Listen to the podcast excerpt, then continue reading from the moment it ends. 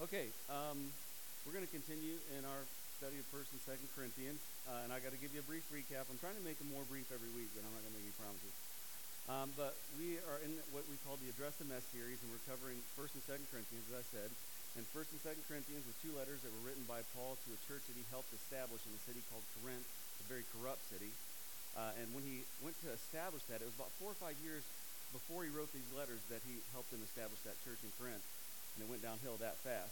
But he even spent 14 or 15 months trying to mentor them and train them to be successful in ministry, and they just lost their way. So he wrote these letters, really hoping that he could get them fired back up and maybe put a fire underneath the leaders to get them back where they needed to be. Now, last week, Paul was talking about how he had sacrificed personally his Christian liberties in order to be effective in ministry, right? Now, this week's topic is similar. Okay, but it's not the same, but it's similar, because he's going to discuss what he's actually willing to do in order to win someone to Jesus. And this is one of my favorite sections of this book. I think I say that a lot, but it is one of my favorite sections of this book. So with Paul, it wasn't enough for him just to be a great minister. He wanted to create and form and help shape great ministers so that when he was gone, there would still be people to do what he was doing. And that's what he was trying to do with the Corinthians. Now, I titled today's message, Passion Not Participation Awards. Okay, and as you can imagine, there's something coming up about that. But to have successful ministry requires that we're able to adapt to our circumstances, not whine about them. We have to be able to adapt to them, whatever they are. And success in ministry also requires the kind of dedication that you see in pro athletes. And Paul's going to use that illustration today, because winning people to Jesus deserves our best efforts, not our complacency. Okay, now, before I get started, every time I preach on a section where it talks about surrendering your liberties to reach others, I get people who ask the same question. Why would I surrender my freedoms just to please people who are ignorant of the truth? Shouldn't they have to make the changes, not me? That's a really selfish mindset, but I'm going to address that so I don't have to address it through the body of the message. And I'll do it by giving you an illustration I think is pretty familiar. If you know someone who thinks it's wrong to eat pork, you don't have to agree with them. You can feel sorry for them, because I love bacon, but you don't have to agree with them. And you don't have to completely stop eating pork just in case they might see you out in public somewhere. But when you go to their house, or when you go somewhere and you know you're going to be eating together, you should abstain from eating it. Not because it's sins, but so that you don't offend them. You don't want to make them feel hurt when they're trying to figure their way through that struggle. Because even though there's no biblical precedent that says you can't eat pork anymore, that's gone, the law was fulfilled, there's no precedent that says we can't eat it, why would you eat it in front of them? I mean, why? It doesn't make any sense. I mean, you don't have to have just pork to live, so for the sake of the weaker brother, the one who's still trying to figure out all those things, don't do it. And that's kind of what Paul's going to be talking about today, as you'll see here in a second. But you got to remember, why would anyone trust in Jesus if those who follow him are rude and inconsiderate? You know what I mean? So that's kind of, I wanted to head that off at the pass so I didn't get a bunch of emails, because people always ask me, I just don't think that's right that I have to give up my liberties because they don't know. Well, remember at one time you were the one that didn't know. Okay? So anyway, let's move on. We're going to start in 1 Corinthians 9, verse 19. He says, even though I am a free man with no master, I have become a slave to all people to bring many to Christ. When I was with the Jews, I lived like a Jew to bring Jews to Christ. When I was with those who follow the Jewish law, pay attention to that, I too lived under the law. Even though I am not subject to the law, I did this so I could bring to Christ those who are under the law. Okay, now think about this. Ministering to these Jews that Paul just mentioned was probably the most difficult thing he ever had to do. It had to be extremely, extremely difficult for him. Because at one time, these were his cronies. I mean, at one time, Paul was the most dedicated, up-and-coming Jewish leader around. He was the rock star. Everybody thought he was going to be the one that would be the big influencer, if you will, among the Jews someday. But when he converted to Christianity, he went from the up-and-comer to public enemy number 1. Okay, and I don't know if any of you were raised in traditional religions, but I hear this all the time when people choose to take a different spiritual path than their parents or their family. Sometimes they're ostracized for that. Well, imagine what Paul's situation would be. I mean, they literally wanted him dead just like they wanted Jesus dead. But despite that, God knew he was also the perfect one to minister to them. Even though that he was public enemy number 1 to him, he's still going to be the perfect one to minister to them, because who knew them better than him? Who knew the laws better than him? Who knew the customs better than him? Who knew the religious obligations and the ceremonies better than he did? He knew all those things intimately. And this, when he's talking about just the Jews, he's saying he followed their customs because he knew them. And now when Paul said he was free, he said, he wasn't saying I'm just free to do whatever I want. What he was saying was he was free from any religious obligations, not just to the Jewish religion, but any religion. He was free from all that stuff. And he discussed freedom from religious bondage also in the book of Romans. Look at Romans 7:6. He says, but we now have been released from the law, for we died to it and are no longer captive to its power. Now we can serve God not in the old way of obeying the letter of the law, but in the new way of living in the Spirit. So here's where people start to get, a little burn about this, because they don't like the way this is worded, evidently. But notice he said he became all things to all people. He became all things to all people, and he did that in order to minister to them. He said to the Jew, he became one of the Jews. He followed their traditions, meaning he observed all the traditions, all the ceremonies. And if you've ever studied the Judeo-faith back then, it was unbelievable, all the traditions they added on top of an already restrictive law. Now, people say, well, why did he submit himself to something like their traditions and ceremonies when he knew he wasn't even bound to do so by God?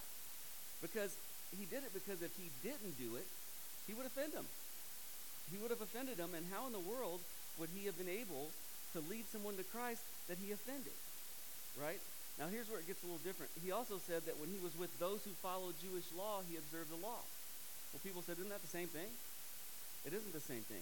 When he referenced the Jews, he was talking about just the typical Jewish person, the common Jewish person. And those people weren't really practitioners of the law. They were instructed by those who were. They were big on the customs, and they were big on all the traditions. But when he said those who follow the Jewish law, he was describing Jewish leaders. He was describing Jewish leaders because they prided themselves in knowing every little period and every hyphen in the law. They knew it all. And by leaders, I mean the Pharisees, the Sadducees, priests, etc., all those people. That's who he was talking about when he said he followed the Jewish law. So when he was with them, he followed the Jewish law so as not to offend them, right? So this is really important, because if he would have stood out and just blatantly went against them, they could have killed him, let alone he wouldn't have the opportunity to minister to them. They could have actually killed him. And people say, well, I don't understand why he did that. Listen, he didn't walk in there and say, I agree with you, Jesus is the Messiah. That's not what he's saying. He was saying that when the law asked them to perform a certain act, he did it when he was with them. He did it alongside of them so that he would have the opportunity to minister to them. So it's really, really important. And it's important that you understand that Paul never did anything that was sinful, and he never compromised the truth in order to minister to someone. He just tried to eliminate the things that would cause contention, so that he could have their ear and he could talk to them about Jesus. Now, sometimes, I don't know if you've noticed this, but sometimes it's the people that are closest to you that are the hardest ones to minister to. You guys ever notice that? Sometimes it's your family. You ever had trouble witnessing to your family, talking to your family about Jesus? I did. Sometimes it's your friends. There's just so many people, when they know you, it's a lot tougher. And the reason is, let's just be honest, most of them know your dirty laundry from your pre-believing years. Most of them remember who you were, especially if you're me, because I had laundromats full of it, and I knew a lot of people knew that. And when God called me to ministry in the same town that I tore apart, I was thinking, are you sure this is where you want me? Couldn't I go somewhere where they think I'm a choir boy? But he didn't allow that to happen. So it makes it tough. But here's the thing, those people who know how bad you were, yeah, they may remember that, but that can also play in your favor, because it reminds them how much God has changed you from the person they used to know. I'm not that person anymore, and what better way to prove that to people than to show them that when I'm in their presence? Now listen, after I trusted Jesus, I've said this before, people thought I was out of my mind. They really did. And as I've said before, they actually took bets on how long I'd last. They literally took bets on how long I'd last. I even heard some people say, I don't know what happened to Mosley. I think he got brainwashed by some cult. I'm like, believing in Jesus made you think I was brainwashed by a cult? They talked about me up one side and down the other. And, I'm proud to say that those who bet that I wasn't going to last, they lost that money. And I'm happy to say that. And it's obvious that those who thought I wouldn't make it because of how bad I used to be, it's obvious that they didn't understand the love and the nature of God. Listen to what Jesus said in John 6:40. He said, "For this is the will of my Father, that everyone who beholds the Son," that means perceives or understands who the Son is, "and believes in him will have" what? Eternal life. Not conditional life, not wait and see life, eternal life. "And I myself will raise him up on the last day." This coming May, when I was preparing this message, all these thoughts come flooding back to my mind, and I was thinking about those people that bet against me and all the things that have changed since then. You know, this coming May will mark 28 years since I believed in Jesus. 28 years. That means I'm old. You know, and you know what's even more special than that to me is, as of April 12th this year, this church will have been a church for 25 years. Our 25-year anniversary is this April 12th. We had April 12th was Easter in 1998, and that's when we had our first service ever was April 12th of 1998. So 25 years. It's also going to mark the day that I've been a senior pastor 25 years. Again, reminding me how old I am. But you know, thankfully, some of those people who doubted my conversion now realize that my faith is as real as the one who redeemed me. And you know, I've even heard that some people, when they realized God could save me, they knew they had a shot. You know, my dad, I'll never forget what he told me one time, and I don't know if he meant it as a compliment, I never asked. But he said, "You know, Chris, I prayed harder for you than all my other kids combined." And he had 7 of them. We had a buffle of them. And I said, "Wow, thanks, Dad." He said, "Well, I just knew that if you got saved, they'd know it'd be easy for them." And I'm going, I take back my thanks. But he's right. Sometimes, I mean, I've heard of people who have believed because someone was changed so radically by faith that they realized that, hey, my problems aren't too big for him to change either, if he can change them. Right now, look in 9:21. He talks about ministering to the Gentiles like he did the Jews. He said, "When I am with the Gentiles who do not follow Jewish law, I too live apart from that law so I can bring them to Christ. But I do not ignore the law of God. I obey the law of God." You might want to underscore law of God if you have it with you. "When I am with those who are weak, I share their weakness, for I want to bring the weak to Christ. Yes, I try to find common ground with everyone, doing everything I can to save some." You know what I find ironic here is that Paul takes the differences we have and finds ways to capitalize on them in ministry. It seems like religion today and churches today specifically look for reasons to just tear Christianity apart, tear the whole body of Christ apart. We look for reasons to argue rather than reasons to unify. And it really bothered me when I was reading this, because we have denominations that we can argue about. Well, I don't want anything to do with them. They're Pentecostal, they're Catholic, they're Baptist, they're Lutheran. You know, that's why I cannot stand denomination. I think it's just a tool that the enemy uses to keep believers from coming together and uniting. But while we're doing that in this day and age, we look back and we see that the Apostle Paul was saying, "Yeah, I don't believe that, but how can I use that so I can bring them to Christ?" He looked for those differences, and I just wish we'd do that. But when he was with the Gentiles, he used that same methodology he used with the Jews. He followed the Jewish law when he was with the Jews, and when he was with the Gentiles, who had no obligation to it, he ignored it. He ignored the Jewish law, but he didn't ignore the law of God. He said instead that he obeyed the only law that he was actually bound to, and that was the law of Christ or the law of God, depending on which translation you have. And here's the thing we have to remember. Since Jesus fulfilled the law, we know it's fulfilled. It drives me crazy when people say the law is no good no more. That is absolutely wrong. God never made anything that wasn't good. Okay? The law was fulfilled.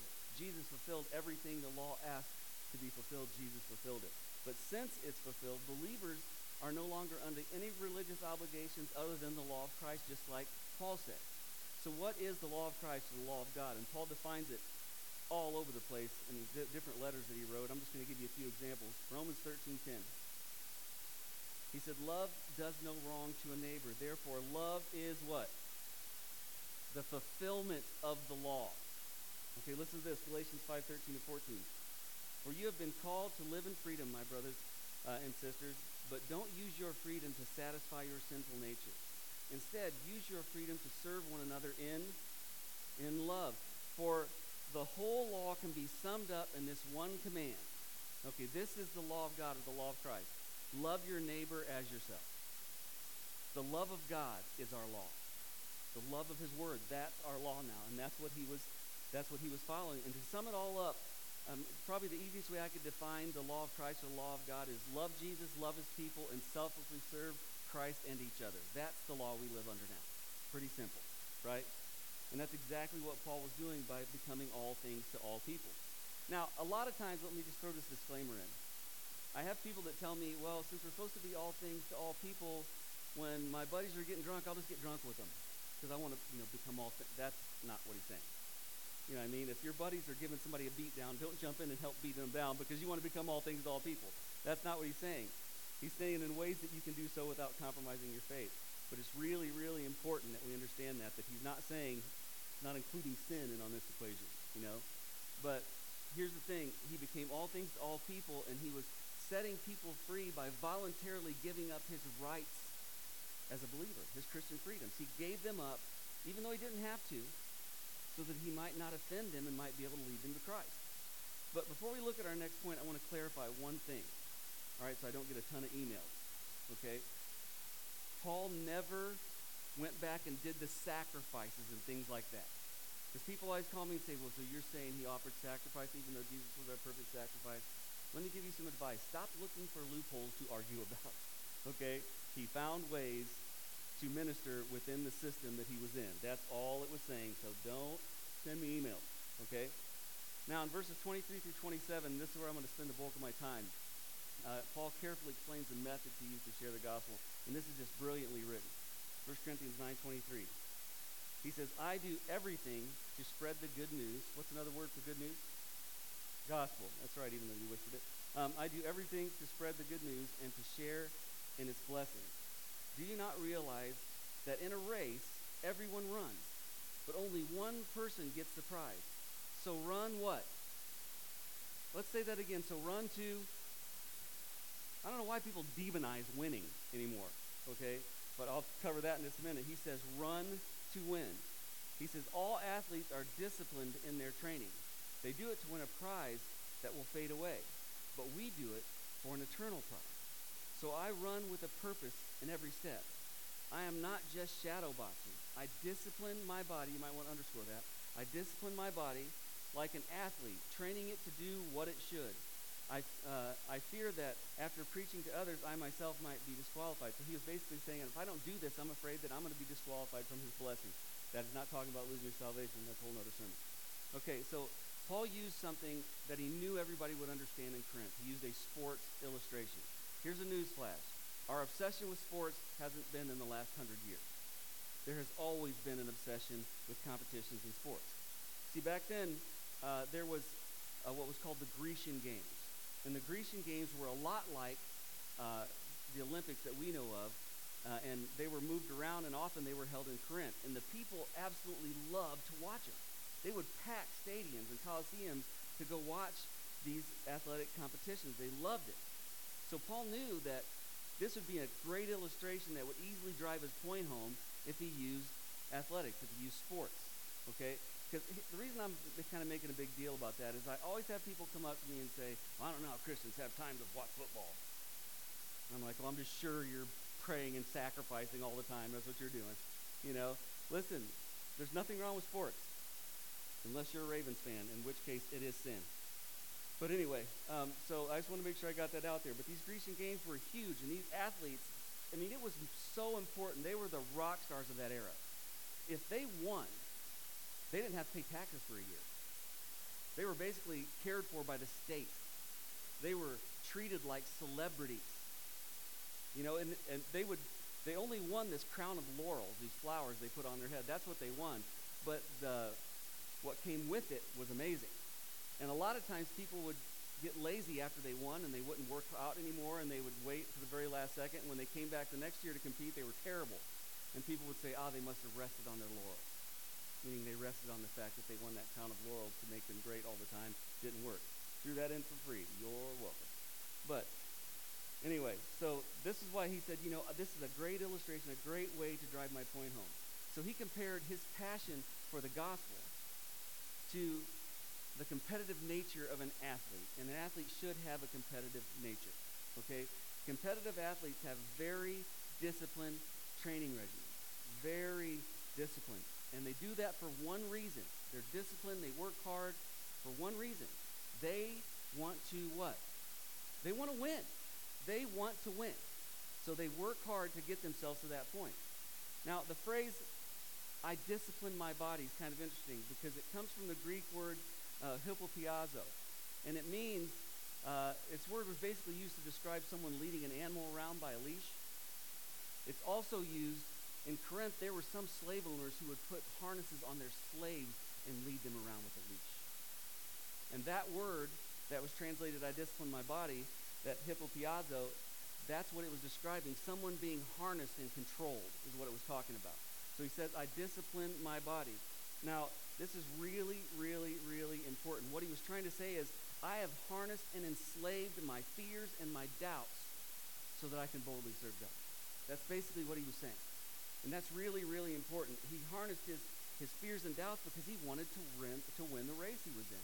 He was competitive. He wanted to be the best apostle that ever walked across the pages of Scripture, and in my opinion, he won that one. But he wanted to win. And he didn't want to win trophies. He wanted to win people for Jesus. That's what he wanted to do. Now, Paul knew that we all become a slave to something in our lives.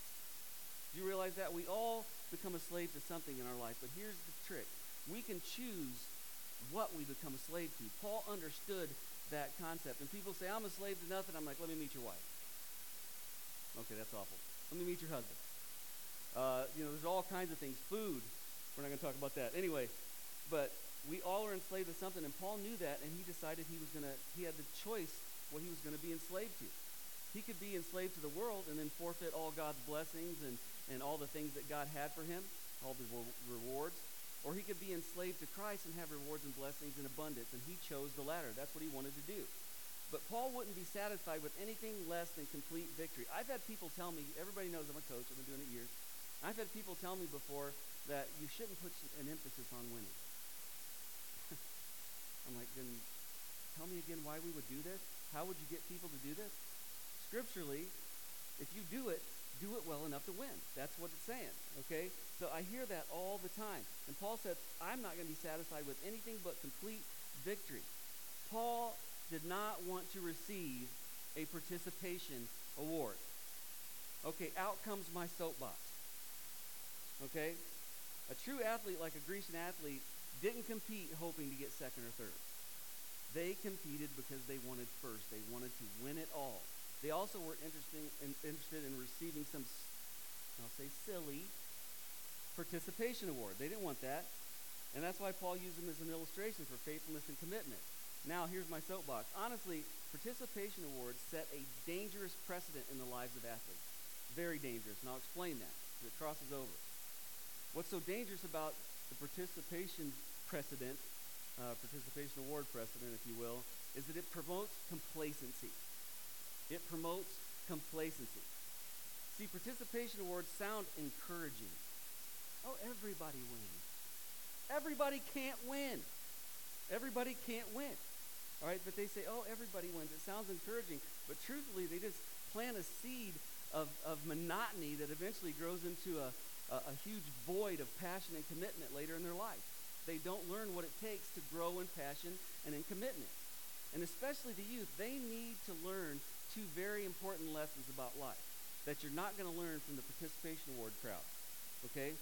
First, if something's worth having, it's worth working for, okay? Listen, I know we live in a different era. I know we do. But my kids still had chores. I don't know if yours do. And see, I had chores. And I learned that if I wanted something, I had to work for it. You know, when I was a kid, I hated my parents for that. When I was carrying wood into the basement and it was 5 below wind chill factor, and Nate's grandpa thought he was doing my dad a favor, and he got him a cast iron wheelbarrow. I wish that were a joke. He said, you're having trouble with wheelbarrows breaking? And Chris is over here going, break, wheelbarrows, break. And he goes, I got one. He had it made. He had it made, I think. I don't know. But it was cast iron. You know how much that thing weighed? Right? And I had to take that and fill it with wood And I had a choice. Either don't put much in it so you don't have to work so hard because it's heavy, or freeze to death and get frostbite while I'm doing 30 more loads than I have to. So I always tried to pile it full and dropped it. Anybody ever notice when you try to save time, you just don't? I'd pile wood this high, and I'm like, I only need 2 loads. It'd tip over, and I'd have frostbite. I'm reliving painful memories from my youth here. But if anything's worth having, it's worth working hard for. And now that I've grown up and seen what's going on around me, I am glad that I was taught that lesson by my parents. I'm glad for that.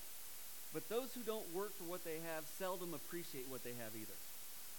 Very seldom appreciate what they have. And that drives me crazy. And if we don't teach them that you have to work hard for anything that's worth having, life will teach them that lesson. And life is a harsh instructor. Life will teach them harshly that you can't lay around and wait for a participation award. No participation award is going to pay your mortgage. Okay?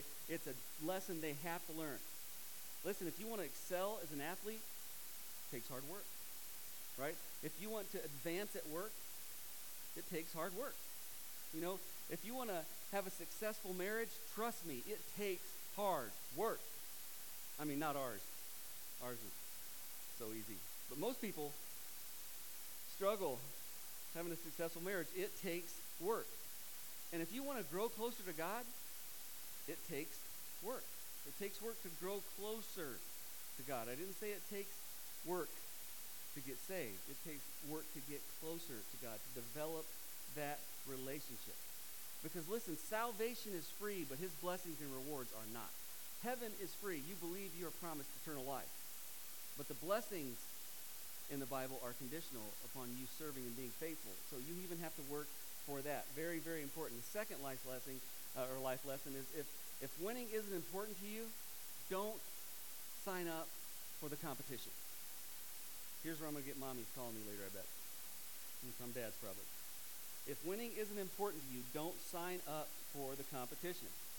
Because trust me, I promise you winning is probably important to your teammates, and they'll know it's not important to you, and they will not want to play a sport with you, right? I promise your boss thinks it's important that you work hard and compete for advancement. I promise you he thinks it is. He thinks it's important. Your coaches think it's important, and those who you're in a relationship with, they think it's really important that you work hard to develop that relationship. So don't kid yourself. If you don't want to compete, if you don't want to work hard, don't sign up for it, right? See, they probably view participation award people as a liability because they don't want to be a winner, right? Now, there's an old adage, and it's said many different ways, and I'm going to share it with you. It says it's not about winning or losing. It's just about having fun. How many people have heard that? Okay, how many people have fun losing? Raise your hand. How many people lose by 25 points and come out and go, that was amazing. I cannot wait to get humiliated on this court again. Right? Listen, losing isn't fun. Just throwing it out there. In case you haven't noticed, I might be a little competitive. Right? But listen, it's not about winning or losing. It's just about having fun. That is what losers say. I'm just going to be honest and tell you that. I'm going to get emails about that. But the truth is, even Paul said he ran the race to win. When you say that, you're giving your kid an excuse because they're not working hard enough, or giving yourself an excuse because you're not working hard enough, or giving an excuse because maybe they should be in show choir instead of football. I'm just saying, either way, it might not be their strong suit, but there's no way you can say it's just about having fun, because it's not fun when you're losing, okay? And it teaches you so many life lessons when you work hard at everything you do. Right now, as a coach, I'll be honest with you, there's only one instance where I can tolerate losing. I don't like to lose. But I can tolerate it if my girls give me everything they have, just what they had wasn't enough. And that happens sometimes. We played a team one time that had 11 Division I athletes in it. We were facing, I think, Illinois' pitcher. She's throwing 68-mile-an-hour, 66-mile-an-hour rise balls in the rain from 43 feet. That's like 96, 97 in baseball. And I'm going to try to see if I can find a nice way to say this. Any of my girls here? Good. We got smoked. We don't usually get smoked. We usually win. We got smoked. You know, sometimes the competitor is just better than you. And if my girls give me everything they have, and they come up short because They just didn't have enough. I'm okay with that. But I promise you something. The next time we go to practice, I'm going to make sure they have more for the next time. I'm going to make sure. I'm going to record what they didn't have, and I'm going to make sure they have more. So I'm just saying that we got to get that mentality out of our head. Listen, we need to work for what we have. We need to compete when we sign up to compete. Now, you may think that's harsh, but I'm just reiterating what Paul said in verses 23 through 27. That's what he was saying. See, Paul knew that salvation is completely free, but he also knew, like I said earlier, that God's blessing and rewards are not. That's why he wrote this. We covered this a few months ago. Look at this, First Corinthians 3. It says, because of God's grace to me, I have laid the foundation like an expert builder. Now others are building on it, but whoever is building on the foundation must be very careful. For no one can lay any foundation other than the one which we already have, Jesus Christ. So what's the foundation he's talking about? Jesus, you can answer that. What's the foundation he's talking about? Jesus Christ. Now listen, let me clarify something. Only believers can build on the foundation of Christ. This is talking to believers. That's who this is talking to. Okay, so I want to make sure we get that out there. Verse 12. Anyone who builds on that foundation may use a variety of material, gold, silver, jewels, wood, hay, or straw. But on the judgment day, fire will reveal what kind of work each builder has done. The fire will show if a person's work has any value.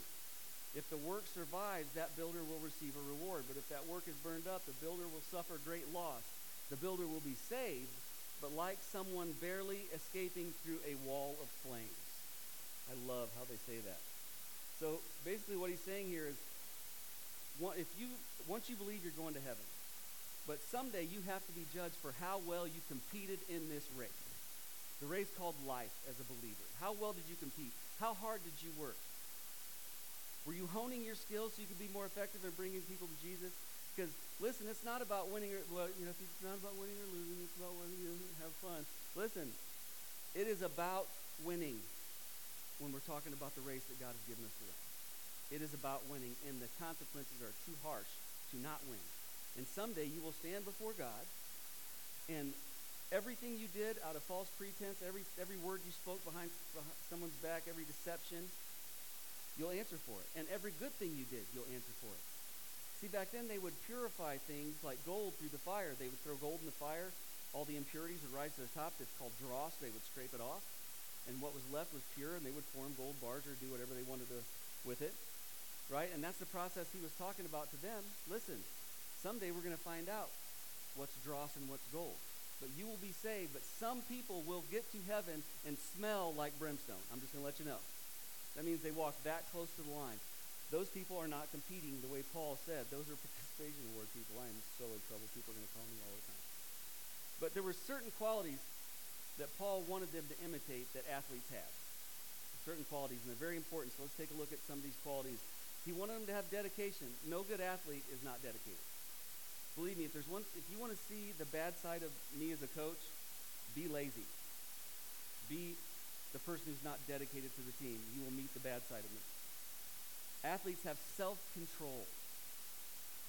Both of those, dedication and self-control, are very important to a believer, right? Athletes have an insatiable desire to succeed in their specific event. As believers, we should have an insatiable desire to win people to Jesus. That should be our primary desire. Very, very, very important. That's why Paul said the following. Let's read it again. 1 Corinthians 9:24. Don't you realize that in a race, everyone runs, but only one person gets the prize? So what? Well, you guys sound like you're running to win. So what? Run to win. Now, notice Paul didn't say run so you can get a participation award. Let me tell you something. Can I tell you something dark from my history? Like, I'm gonna anyway. But I used to throw those away. Of all the ribbons and trophies and stuff I've got, you are never going to find a participation award. Because to me, that was them saying, here, you stink. Sorry, that's what it felt like. I didn't keep them, right? So Paul didn't say, run in a way that they will give you the consolation prize. Run for second. Run for third. Run to get cut from the team. No. Run to win. Run to win. Very, very important. Now, Paul wanted believers to have the same focus and passion for Jesus and for sharing the gospel that the Grecian athletes had for winning their events. And that's why I use that illustration. So Paul perfectly explained this concept in one more letter, and I'll close after this. But Philippians 3:13, I love this.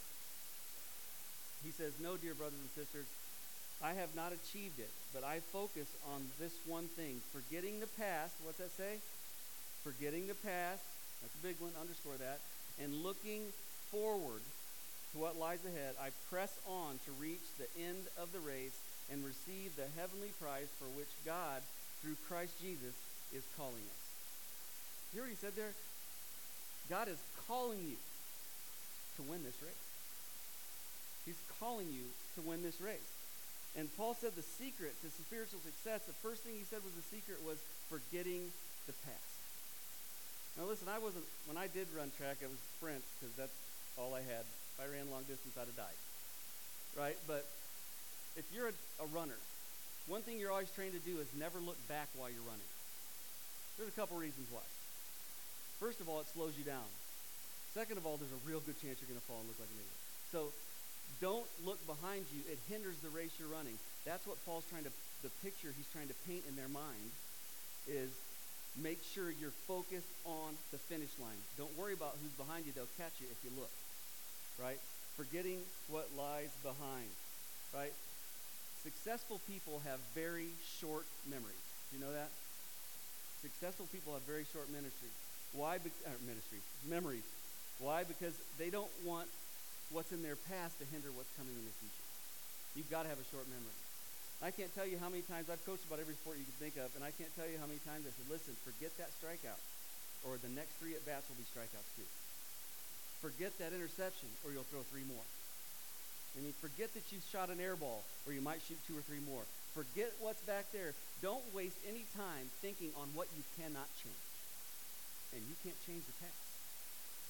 What you can do is focus on the future, and that's what Paul was telling them. Look to the future. You are still in control of the direction you run and how fast you run when you are looking to the future. See, athletes couldn't win races looking behind. Believers can't be successful if we are living in our past. I have met people time and time again, and maybe you're one of them, and I've done this before, that get into this funk in their spiritual life. How many people have ever been in a spiritual funk? Raise your hand. Well, a lot of you guys got it nailed. But here's the thing. When you get in a funk, it is a terrible place to be. Depression creeps in. Start having doubts and fears, right? I hate being in that funk. And that funk usually comes because you can't forgive yourself for something God has already forgotten about, because he forgave you of it and threw it away. So I tell people when they come to me and they say, I can't get over this, I can't get over this, I've been praying. And they say, God isn't answering me. I said, you know why God isn't answering you about the sins of your past? Why? Because he has forgiven them. He has thrown them away, and you keep digging them back up. Right? He's saying, listen, God's not going to go back and change the past for you. He expects you to be a big boy or a big girl, pull up your pants, and go out and forget about the past. He has. That's what he sent his son to do. Erase that from your track record. Right? Now, here's the thing, and I'll close on this. I know this sounds like it's all about me saying, you should win in sports, and it probably really is. But the truth of the matter is, we have too many believers who don't care if they're in the race, too many believers who are walking instead of running, and too many believers who are so distracted they don't even hear the gun go off to start running. Listen, if there's ever been a time that we need to compete and we need to win, look around you. It's now. Do not waste another second looking behind you. Don't waste another second being mundane in your Christian walk. It wouldn't shock me if Jesus came back tomorrow. If that were the case, who do you wish you would have reached out to? Who do you wish you would have forgotten that held you back? Because believe me, the time is short. Run hard. I'm going to go ahead and close here. I'm going to ask you to please bow your head. If this is your first time, we always like to give an invitation. Very briefly, if there's someone here who's not sure where they stand with God or just wants prayer, just make eye contact and put your head right back down. Bless those people. And I'm going to pray for you. I really do. Bless those people. I don't need to know what it is. Bless those people. Bless those people. And I will be praying. So if you're watching or listening online, God knows your heart. I got you. I'll be praying for you. But believers, when I preach a message like this, I really want to spend some time in prayer about us. Because as I was preparing this, I thought to myself, all the people I shied away from, all the times that I dogged it instead of ran hard. And I got kind of convicted. I'm going to pray that we remember we're in this to win. Let's pray. God, I thank you so much for all the love and the mercy and the grace you show each one of us. I can't understand how you can love someone like me. No one knows how sinful I am but you and me, and yet you love me anyway. You love all of us despite who we are. And I thank you for that kind of love. I can't understand it, but I'm so thankful that you have it. God, that grace is what offers us eternal life. We don't have to be good enough. We don't have to deserve it because we never can. All we have to do is believe that Jesus paid our sin debt in full. When we accept that payment for ourselves, your word promises we'll have eternal life. So if someone's being hindered by whatever it may be, just remove that from their mind and let them realize that just the way they are is how you're willing to receive. You'll make the changes that need to be made later. And God, for those of us who are believers, it is so easy to wait for someone else to do the work. It's so easy to sit back and make excuses as to why we don't win. It's so easy to wait for the participation award. God, remove that from us and give us a passion to win at all costs. Give us a competitive nature. We want to bring as many in as we can before you take us home. But we believe the time is short and it's time for us to get to work. Give us a passion fire to do just that. God, we ask as we leave here, you would keep us safe. And if you don't return to take us home before we meet again, let us come together one more time and give you the praise, honor, and glory so worthy. And I think